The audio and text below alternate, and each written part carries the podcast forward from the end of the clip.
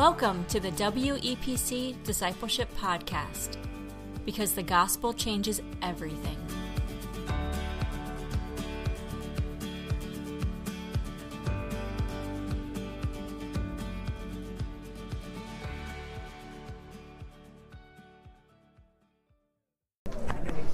Also, the fact that I don't have handouts this week, please blame it on Joe.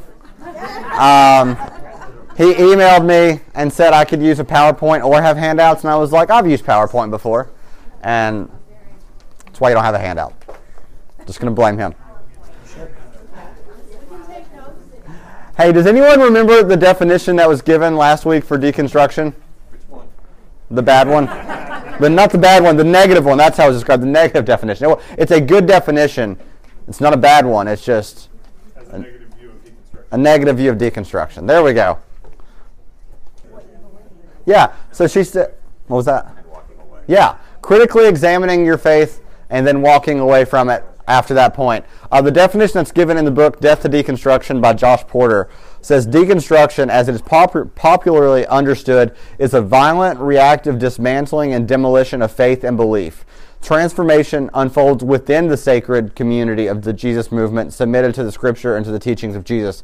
Deconstruction leaves home or tears it down. So if we think of it as construction being building something up, deconstruction is tearing it down. And there are some things that have happened within American Christianity in the past few hundred years that absolutely need to be torn apart. However, the difference between good things being removed and these bad things being removed is the difference between spiritual formation and deconstruction. Faith growing into what it's meant to be is spiritual formation. Faith leaving the house is deconstruction. I wanted to review that before we jumped in um, to what I'm going to talk about today. I'm specifically going to talk about Gen Z. Deconstruction is also happening among millennials, and we can have that conversation as well. But where I work directly with Gen Z, this has been a popular topic, and so I want to talk about, if we're going to talk about deconstruction, let's take a little bit of time to talk about who's deconstructing. Does that make sense? Yeah, can you, next slide, please? So, we're going to get there. I've got that in the slides. I've got that in the slides. Um, but before we jump into that, I want to read two passages in Scripture. Um, I would ask you to read out loud, but that was that's a little smaller than I thought it was going to be, which is not a big deal, not a huge deal. But what we have here is Exodus chapter 15, verses 22 through 25. Is there anyone who's able to read it? So right after God displays his greatness in these plagues against Egypt. And he leads the Israelites out of Egypt and allows them to plunder Egypt on the way out so they have everything they need, and then literally splits the Red Sea open and allows them to cross. And this chapter starts with them praising God for it. The very next passage is Did he just bring us out here to kill us? Can I do the next slide? Um, anyone able to read this one? Go for it. It is Mark chapter 8, verses 14 through 21. Thank you, thank you. Um, so there's a point to this passage that I'm, I'm not quite driving at the point of the passage. It's just something I want to point out. It's the fact that these disciples had seen Jesus take five loaves and two fish and feed 5,000 people.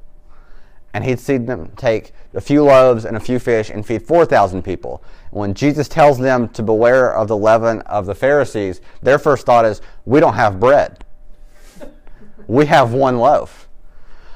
I don't know if you're like me at all, but I tend to read passages like this and passages of Israel in the Old Testament and say, like, 10 minutes ago you were fine. Like, 10 minutes ago you saw a miracle. Why in the world are you thinking you're in a lot of trouble now? Like, the Red Sea was just parted for you. I think he knows how to handle water. Or, he fed 5,000 people with just a few loaves and a few fish, and you're worried that you've only got one bit of bread. I can be super, super judgmental of them until I realize I freak out about money when the Lord has always provided it for me. Until I realize that I worry about this thing and that thing, even though I've got so many stories of the Lord's faithfulness in all those areas. It's so easy to look at people who are having a certain problem or a certain struggle and say, What's wrong with you? You should know better. I do it all the time. And so I say that to say I really want to make sure, and I know Joe mentioned it last week, but I want to mention it again this week. I want to make sure we're approaching this with as much humility as possible. The culture that Gen Z is growing up in is not the culture we grew up in. And even I, like, I'm not a very old person at all. I'm, I'm not Gen Z though, and I, I, what has changed in high school since I graduated in 2015 versus now, you would think it was a 20, 30 year difference. So it's important that we approach this with the idea that yes, we may not struggle with these things. Yes, we may have different problems. And yes, this may not be an issue for us at all. but it may have been if we grew up in this time. I'm going to describe some things that the church has done wrong and that individual Christians have done wrong. What I am not doing is accusing you. I have not met most of you in this room for more than a few minutes at a time. And the ones that I have, I have nothing but a favorable opinion towards. I say that to keep stones from being thrown. but I will say, have the humility to stop and say, hey, that may sound like me. And I'm not accusing anything of West End Presbyterian Church. I've been here since October of 2019. I'm coming up on three and a half years. It's not like I have all the experience with everything this church has done right and wrong. But I want us to approach this and not say, oh, that's just Gen Z. The kids today, they've got so many problems. Gosh, these kids today. And I don't want us to look at it and say, well, I would never have that problem. I want us to actually take a realistic look at Gen Z today. With that being said, let's define Gen Z. So, if you can't see, uh, all this information, by the way, I have gotten most of it from Dr. Tanita Maddox. She has received a master's in, I've got it written down here, excuse me, a master's in Christian leadership from Fuller Theological Seminary and a doctorate in ministry from Phoenix Seminary. She did her dissertation on ministry to Gen Z. So that's where I'm getting the majority of this information. Information that's not from her, I'll cite that as well. Um, millennial from 1980 to 1993. If you were born between 1980 and 1993, you are a millennial. Good job. if you were born from 94 to 96, they're defining that now as zillennial. The reason why has something to do with regular technology versus smart tech. Between 94 and 98, they, smart tech was probably introduced to adolescence. After that point, smart technology was introduced to childhood, which almost makes a generational split, even though it was only four years. Gen Z is 1999. We don't know where it ends yet. Typically, you don't know where a generation ends until that generation has grown up. But we don't know where Gen Z ends yet, but we know it starts at 1999. So here's a few fun facts about Gen Z. What makes them unique? Uh, they're digital natives. They grew up with access to not just computers that work well and not just cell phones that text and call. They grew up with smart tech, smartphones, smart TVs, smart watches. They grew up with social media, where that was invented really with millennials. They grew up in this digital world. And Tanita Maddox puts it this way that their first language is digital. Face to face is the second language. Which is why you will often see a lot of kids at a table texting each other. We laugh and say, hey, you're across the table from each other, just talk. But if I'm in a Spanish speaking country and someone speaks English, I'm not going to rely on my limited knowledge of Spanish. They're talking in their first language. And part of that is growing up with smart tech, and part of that is growing up in a pandemic where they had to do everything digital. We say, yeah, that was only two years, but when your brain is forming during those two years, it has an impact. They're the first post Christian generation, as in, we're seeing atheism rise and Christianity drop with, with Gen Z. Millennials at least grew up in the church, a lot of Gen Z isn't. They're always under this high pressure. Think about this. When we grow up, our realm of comparison were the people in our schools and the people on our streets. Gen Z is the first global generation. Their realm of comparison is the entire world. Who they are comparing themselves to is who is being lifted the highest. And part of that is social media. Who's getting the most likes? Who's getting the most comments? Who's getting the most follows? They're always comparing themselves to the greatest of their generation. And that's not to say we shouldn't aspire to that greatness. It's good to aspire to be something bigger, something more. That's something good. But when every single comparison you make is not with the smartest kid in your class, but the kid that's already in Harvard at 16, you're way behind.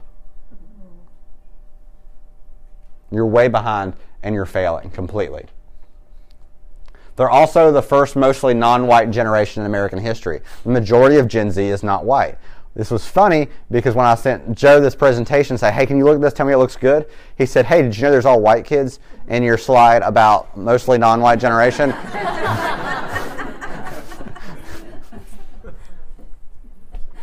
anyway,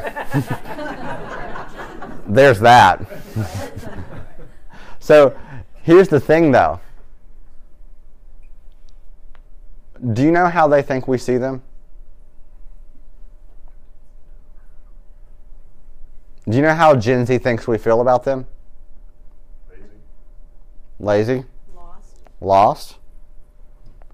Here's some words that Gen Zers have used to describe how they feel older generations feel about them lazy, fragile, problematic, incapable, weak, entitled, and over emotional.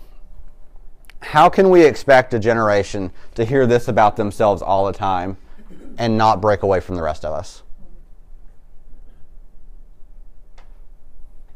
And something about Gen Z that was pointed out by Tanita Maddox was this that they grew up with three things that even I, at 26 years old, did not have to grow up with. And that is social media. We've talked about that, and I want to get more on the impact of social media on Gen Z. It has had such a major negative impact, but we're going to get into that. Social media, the pandemic, I touched on that a little bit. School shootings. Can you imagine not knowing if your school is going to be next? Also, it became a joke for a while. I don't know how much time you guys spend on social media yourself or on with with memes and things like that. But like there for a while, it was a joke to send something to people to say, "Ha ha ha! I really like you. Don't come to school tomorrow." That was a joke. The question isn't is Gen Z weak? The question is how are they even still standing?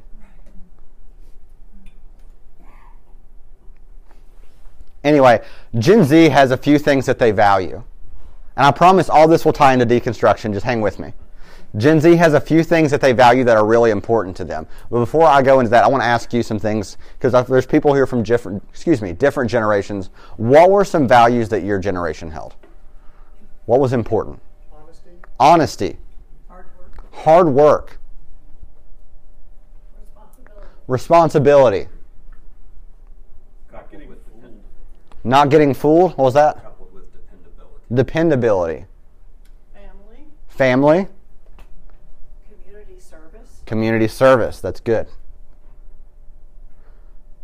I think of respect. Hmm. And I'm not saying Gen Z doesn't have respect. I'm talking about things that were really important to our generation. Mm-hmm. Respect. All these are things that were valued by our generation and previous generations. But not every generation has the same values. Here are a few things that are important to Gen Z safety, acceptance, inclusion, and tolerance, social justice, authenticity, truth, competition, and accomplishments. And I want to break this down a little bit.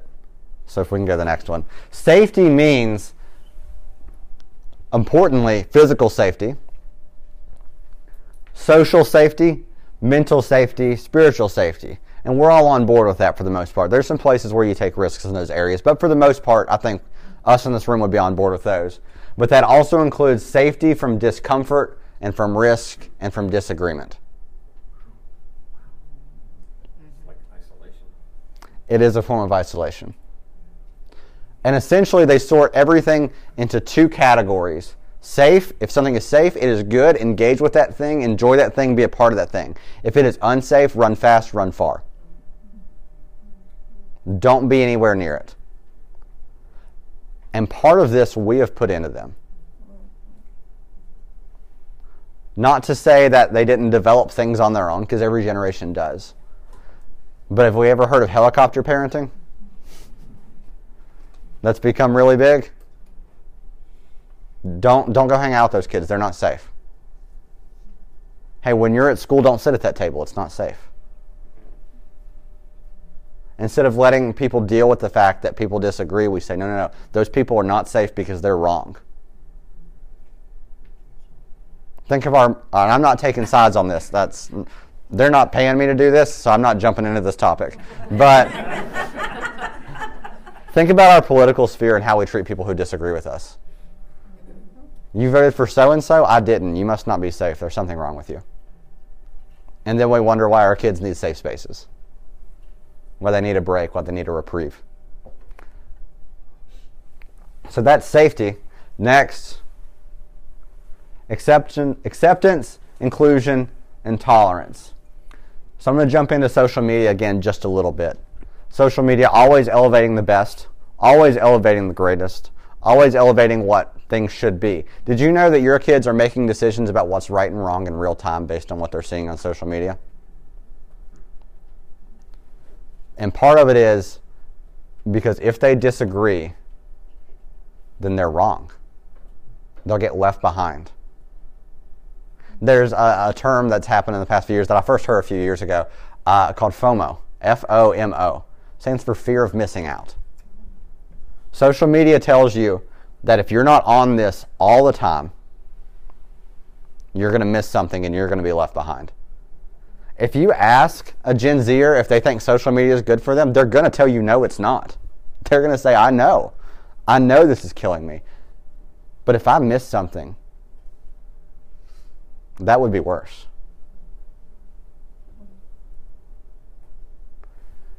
They're also going to talk to you about cancel culture. We've seen that someone makes one mistake and they're done. And Gen Z will jump on that because that's what they're supposed to do. But imagine the fear of if you slip up, you could be the next one no one listens to anymore. Imagine the fear of you're the one that says something wrong one time and no one cares about you anymore. They want to feel included, they want to feel important. The big question they're asking with this is Will you accept me? Let me go to the next slide. So I knew this was going to be a hot button uh, with social justice, and I know for some of us it conjures up images of riots and dismantling traditional values, and for some of us it conjures up images of fighting against um, institutional problems and standing up for whatever. And we may have a negative or positive connotation of social justice, but what it really boils down to is this that human rights matter that human beings are sacred and that all human beings have some form of dignity that needs to be protected.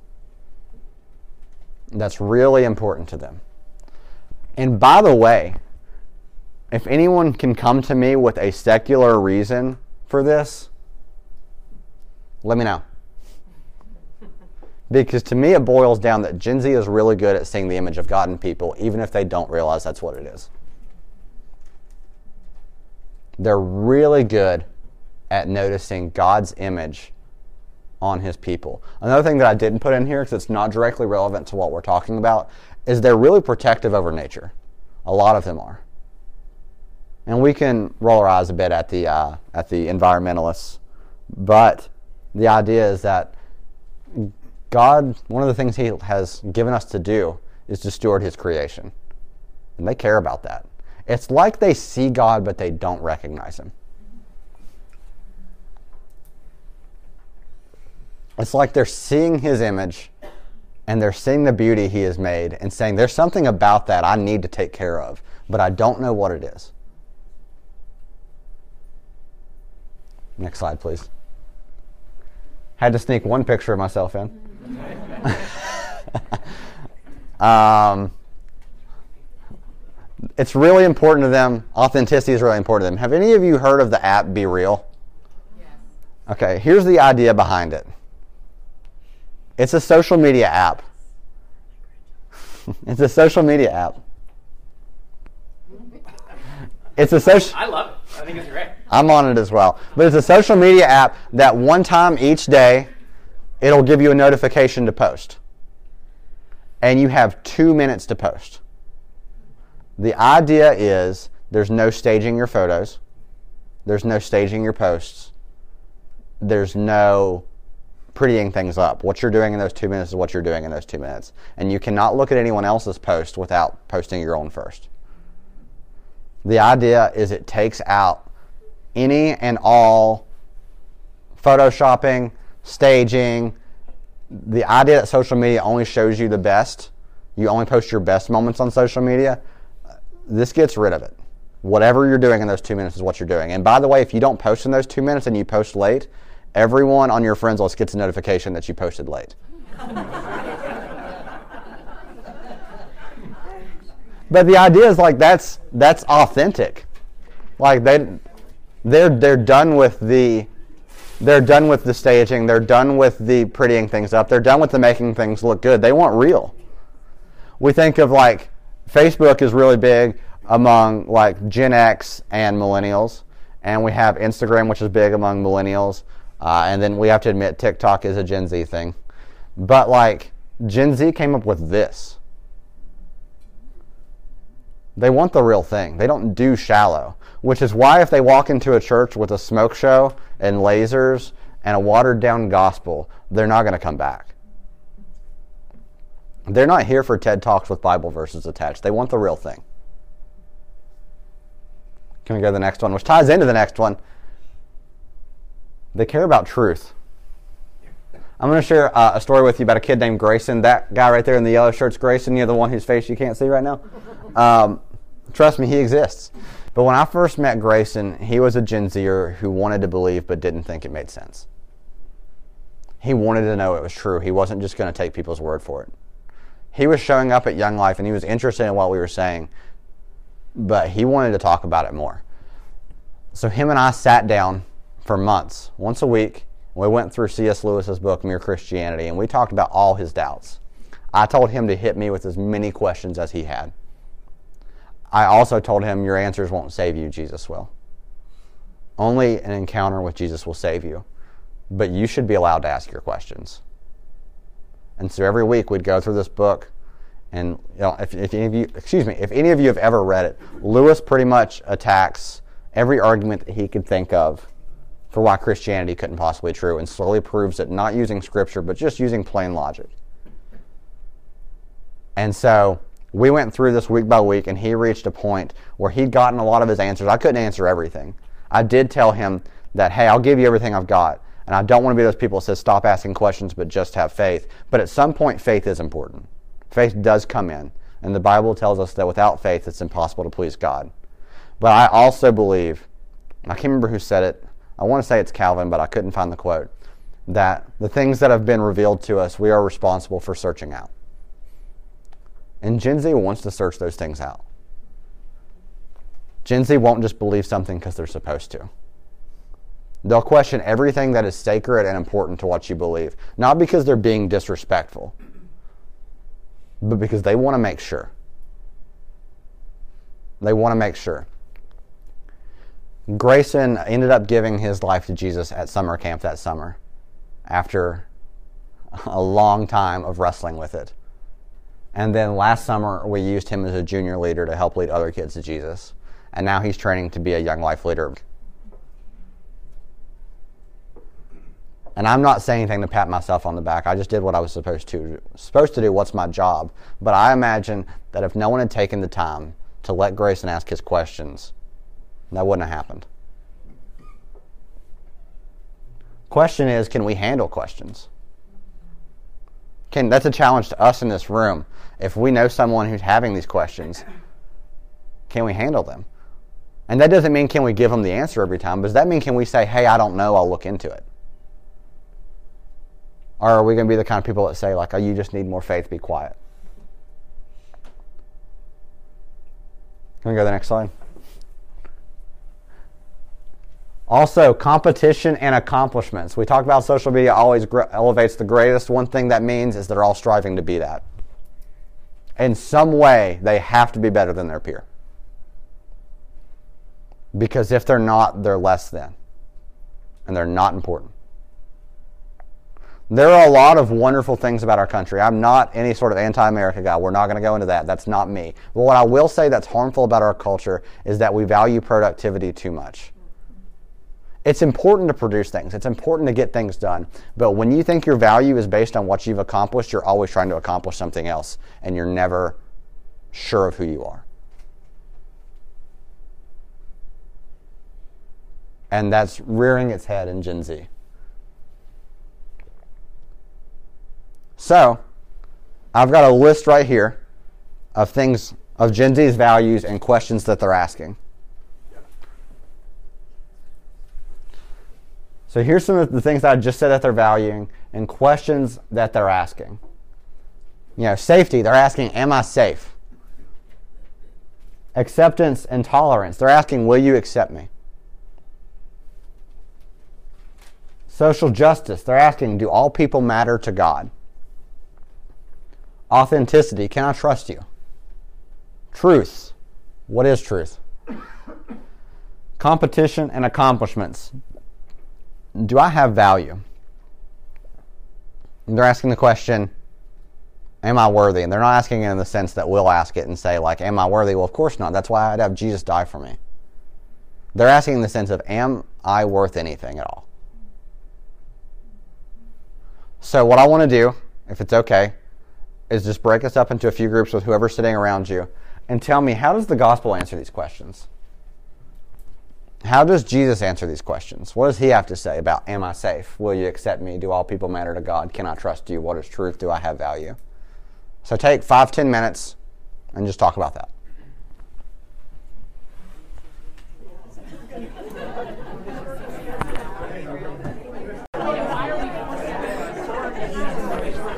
Yeah, let's let's bring this back in.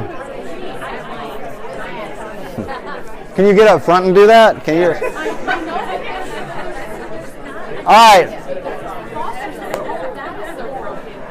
Hey guys, let's let's talk about this a little bit. Let's talk about this a little bit. Hey, Gen Z is often asking the question, "Am I safe?" How is Jesus, how is the gospel responding to this question? So when they're, when they're referring to safety, they're referring to, of course, things that we all think of as safety as far as physical, psychological, socially, and morally, but they're also saying, Am I safe from discomfort? Am I safe from disagreement? Am I safe from risk? Those kinds of things. So, how, how is the gospel responding to the question, Am I safe? Well, will you Yeah, but Your that eternity is safe. eternity is safe as well. Yes, yes. He talks about how they're redefining safe, and by their definition of safe, no, not really. They're they're, they're not safe from ridicule. They're not safe from disagreement. They're not safe from those things. But ultimately, in what matters most, yes, they are. Yes, they are. That's so good that the definition that they have of safety is a bit shallow, and there's no way to live a life that's completely safe by that definition. But there is a safety beyond their definition of safety. Has anyone read Chronicles of Narnia? I was going to say, Aslan's safe. Yeah. Well, they asked the question: Is, is, is Aslan safe? And you've read it though. So what do they? How do they respond? No, no, he's good. Not safe. No, he is not safe, but he's good. And ultimately, through all the pressures of this world, throughout all the bad things that happen, and the unavoidable unsafety based on their definition, there is one thing in existence, one person in existence who is truly, ultimately, and finally safe. So, by their definition of safety, that they said to Jesus, Am I safe? He would say, Not the way you're thinking of it, but boy, yes, you are. How does Jesus respond to, Will you accept me? He died for us. I made you. I made you. He died for us. Whosoever, Whosoever, come to me. come to me. I don't know about you guys, but there's this book that I've read called the Bible. And there seems to be a constant theme that whoever will come to Jesus will be accepted. And I love the story of Zacchaeus and that Zacchaeus climbs this tree so he can just get a glimpse of Jesus, this tax collector who has defrauded so many people. Jesus looks up at him and says, Zacchaeus, I must stay at your house tonight. And Zacchaeus comes down and says, Whoever I've defrauded, I'll give back four times. It did not say Zacchaeus promised to give back four times what I've taken, and then Jesus said, Okay, I'll come hang out. Jesus accepts us just as we are. And another Lewis quote. Can you tell I read maybe two authors? another Lewis quote that he loves us so much as we are, but loves us too much to leave us that way. But change comes through meeting Jesus. Change doesn't come to meet Jesus. So Jesus looks at any Gen Zer, anyone from any generation in any state, and they ask him the question, Will you accept me? He's like, That's not even a question. Whoever, please, yes, I do. How does he answer, Do all people matter to God? Yes. I don't need to elaborate. yes. All made in his image. Only people who are made in his image matter to him. Keep that in mind. only people made in God's image matter to God. And only sinners. And only sinners. Authenticity. Can I trust you? Kids are asking Jesus, Can I trust you? Yes. yes. Yes, you absolutely can. Uh, what is truth? I am. I am the way, the truth, and the life. You're looking for truth? You know, you can ask your questions or you can go to the source of all their answers.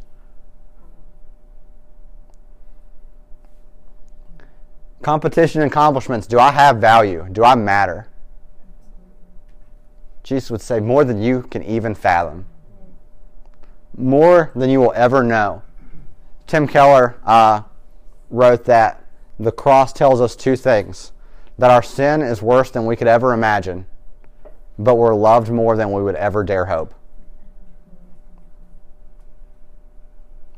I don't know about you guys, but if I'm a Gen Zer asking these questions and I'm hearing these answers, where else would I go? Lord, you alone have the words of eternal life. This is everything I'm looking for. But we're not here to talk about how Gen Z is the most faithful generation in church history, are we? and like we laugh, but why is it the way that it is? Why is a lot of Gen Z not coming to church? And to tie it into deconstruction, why are Gen Zers who grew up in the church leaving? Why don't they want to be here anymore? Why is Gen Z the most increasingly secular generation in American history? Because the answers that we just said that Jesus gives these questions are not the answer his people are giving. Here's how the church has overwhelmingly responded to those questions Am I safe? No, the church is harmful. Why is it harmful? Let's go to the rest of the questions. Will you accept me? We're too judgmental to be accepting people. We've got a lot to say about people whose sins don't look like ours. So, no, we're judgmental. Do all people matter to God? Only the right people. Only people with my politics. Only the people with my socioeconomic status. Only the people of my generation. Only the right people matter to God. Can I trust you? No, we're all a bunch of hypocrites. We say one thing, we do another. And I'm not talking about struggling with sin and saying, like, I do this thing, I know, I'm repenting of it, and I'm trying to get away from it. I'm talking about saying one thing and actively, happily, and satisf- satisfactorily, satisfyingly doing another. Can I trust you? Absolutely not. what is truth? Our teachings are irrelevant. Why would we know truth? We're backwards. We're stuck in the 1800s, 1700s, 1600s, stuck in the 50s, stuck in the 60s, stuck in the 70s. What do we know? Why would we have any truth? We're not really engaging with the modern world in any sort of meaningful way. Again, what I said before, I'm not saying this about people in this room unless the shoe fits.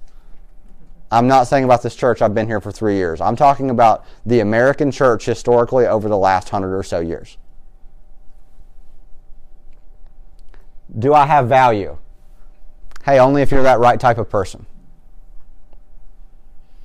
If these questions really matter to Gen Z, and those are our answers, the question isn't why are they walking away? The question is why would they stay?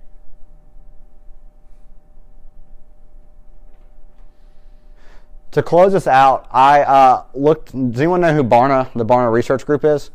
They did a study in 2018. They're a group uh, that does surveys and statistics and research for churches that kind of go out and survey people and survey the landscape and come back with okay you know 80% of so and so is doing this this and such thing. Well they did a survey and they did a study on gen z back in 2018 and there are statistics on all of gen z but i'm going to focus on what gen zers who are in the church christian gen zers were thinking as of 2018 if we can go to the next slide. 49% of them claim that the church seems to reject what science tells us about the world. If you ask me, the Bible has meaningful answers to scientific questions at times. The Bible is not a science textbook. It's not here to tell us every detail, but it's also, I don't think, through the research that I've done, debunked by scientific claims. What this tells me is the church is not responding to questions. The church is not engaging doubts. 38% proclaim, claim that the church is way too overprotective of teenagers. That we see teenagers leaving, so let's hoard the ones we got and tell them not to go out anywhere. And then COVID happened. And then COVID happened. And then it's like, if they don't go to a Christian college, we're like, well, that one's gone. 36% believe that the church is hypocritical. And these, like I said, these are church going Christian teens. This one breaks my heart. Not that they're not all heartbreaking, but this one really gets me. 27% feel the church is not a safe place to express their doubts. Which is telling me that they're not going to go to the church to ask their questions. And why are we surprised when they come back with non Christian answers when they can't ask us. 24% feel that the church's teaching is, excuse me, shallow. And I am not condemning any church that does anything in a certain way at all. But when your church is smoke shows and lasers, and here's your sermon that's supposed to make you feel good about your life, and attach a few Bible verses to make it Christian, like, I'm not saying the Bible does not encourage us. I'm not saying the Bible does not affirm us in several ways. And I'm not saying there's anything wrong with a sermon that expresses God's love towards us and makes us feel secure in Him. But when there is no substance whatsoever, that's a problem. And 24% feel that way about the church. And as a result, 61% of Christian teenagers believe that they can follow Jesus without the church.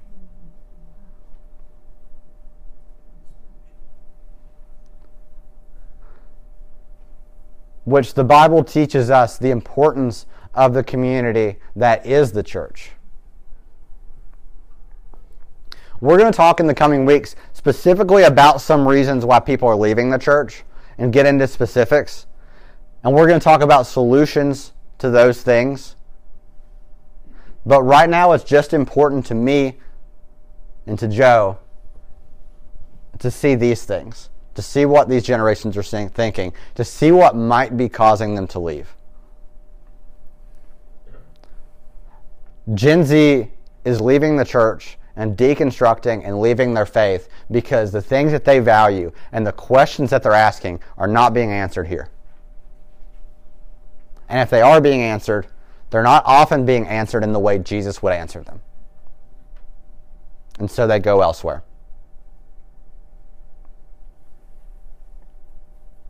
Um, that's all I have to say. Do you have anything to add? No, I, I, I can't. Yes, please. Would, you guys didn't do a handout this week, but would you share this somehow, either on the church website or Yeah. Well, print it out for next week or something? I, 'Cause, I mean, there's a lot of great stuff in here. We got a bunch of boomers that like paper. this is the problem with your generation. We are going to edit this uh, slideshow. J- Just taking sure the pictures out. Taking some of the pictures out. Uh, we're going to edit the slideshow and we will put it online for you to see. And I know that some of you want paper, so we might print some They copies. print it. Okay. We'll bring. I'll, I'll make sure we have printed copies next week for sure. Uh, we have another question. Weird. It's it's an ironic thing, isn't it? Part of it, yes, absolutely is sin, and that's something else I want to address. All, with all these reasons kids are leaving, we can't discount the fact that kids are sinful. like, what I was getting ready to say is, so are we, so we can't say anything. But people walking away from the church is nothing new. People walking away in mass, uh, there might be more than just sin involved. But to another answer to your question, I would say is a lot of the people who are getting canceled are the people who are not including. And so there's an irony in the fact that people are being canceled because they said such and such about this group of people. And it's good that we call that out. It's good that we say that's wrong. But there's a level of we're taking this too far, and now because you're not an inclusive person, you don't get included. It's a little ironic, but so the kids that I work with, if you ask them about cancel culture, they're not with it. But of course, I'm working with kids in Goochland County uh, who do hold these values. I'm not saying kids in Goochland are like immune from this, but there is a level of like not every kid thinks the same way. This is a more of a generic, here's what's in general going on. There are kids who are not that way. There are not kids with these issues. There are not kids who value these same things, but in general. And so my kids in Goochland, if I asked them what they thought about cancel culture, they would laugh at me for bringing it up. There's difference between rural, urban, suburban, racial differences, political differences, socioeconomic differences, but overall, these are the values that they're holding. Does that does that answer your question? Yeah, that's part of like I said, with your first language being digital, and your all your community is digital. If you don't have that digital, you've got no one. Like even if someone's sitting across the table, you may not even know how to talk to them. Now, not all kids are in that extreme boat of I can't talk without my phone, but their primary world is right there.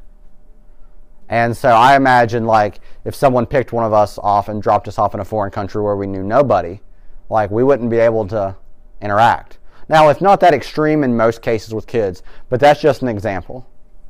Were there other questions? I think I saw one more hand. I think it was yours. Yeah, there's a there's a quote in one of these. Oh, here it is. It says the deconstruction movement often prides itself on ambiguity, the idea of journeying spiritualists as a bird in flight, never settling on one concrete idea, always in motion. But everyone has a theological position on everything. It may not be logical or carefully conceived, but we have them nonetheless. And here's to your point. It sounds also modern to chase after a worldview that lovingly welcomes the tension of every different mode of thinking and spirituality. But no one actually lives that way. So the idea that it does sound modern and in postmodern culture, it is something where it's like, well, there's no real absolute truth. Both of these things can be true at the same time. For your generation, and even for me personally, I'm like, that doesn't make any sense. But a fish doesn't know it's wet. That's just the reality it lives in. Yeah. He mentioned Romans 7, where Paul says he has the desire to do what is right, but not the ability to carry out. And he says that he sees a lot of that in what we've talked about here today. And one thing that struck me as I listened to Dr. Maddox talk about this, and as I read a few articles, was that if this generation gets a hold of Jesus, or Jesus gets a hold of them rather, like, they get it. They're knocking on the door. they just don't know how to open it. Our job as the church and as people who are already Christians is to show them how to open the door and then to help them walk through it.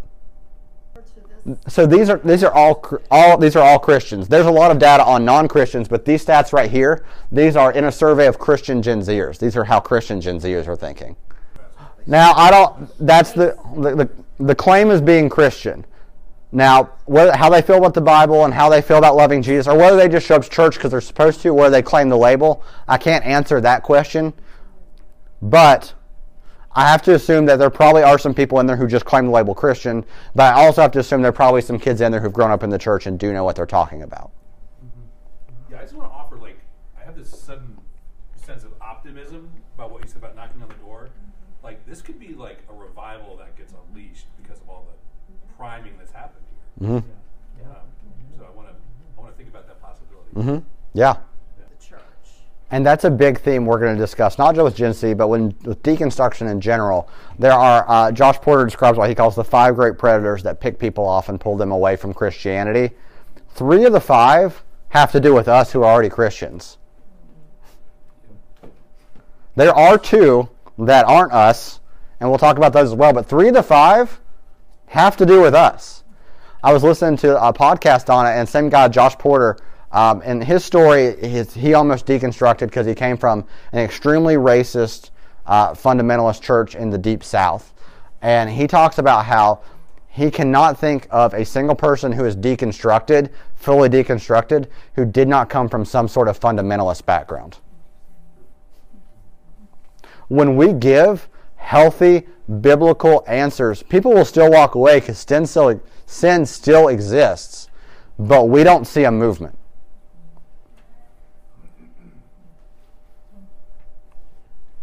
Check the time. It's, ti- it's time. It's uh, let me check. All right, hey guys, I'm gonna pray for us, um, and I just appreciate you guys being here. Thank you so much uh, for allowing me to talk to you guys for a few minutes. All right, Lord, thank you so much for this time. Thank you for your word. Thank you for your Son and for your gospel that answers our questions with the best possible answers.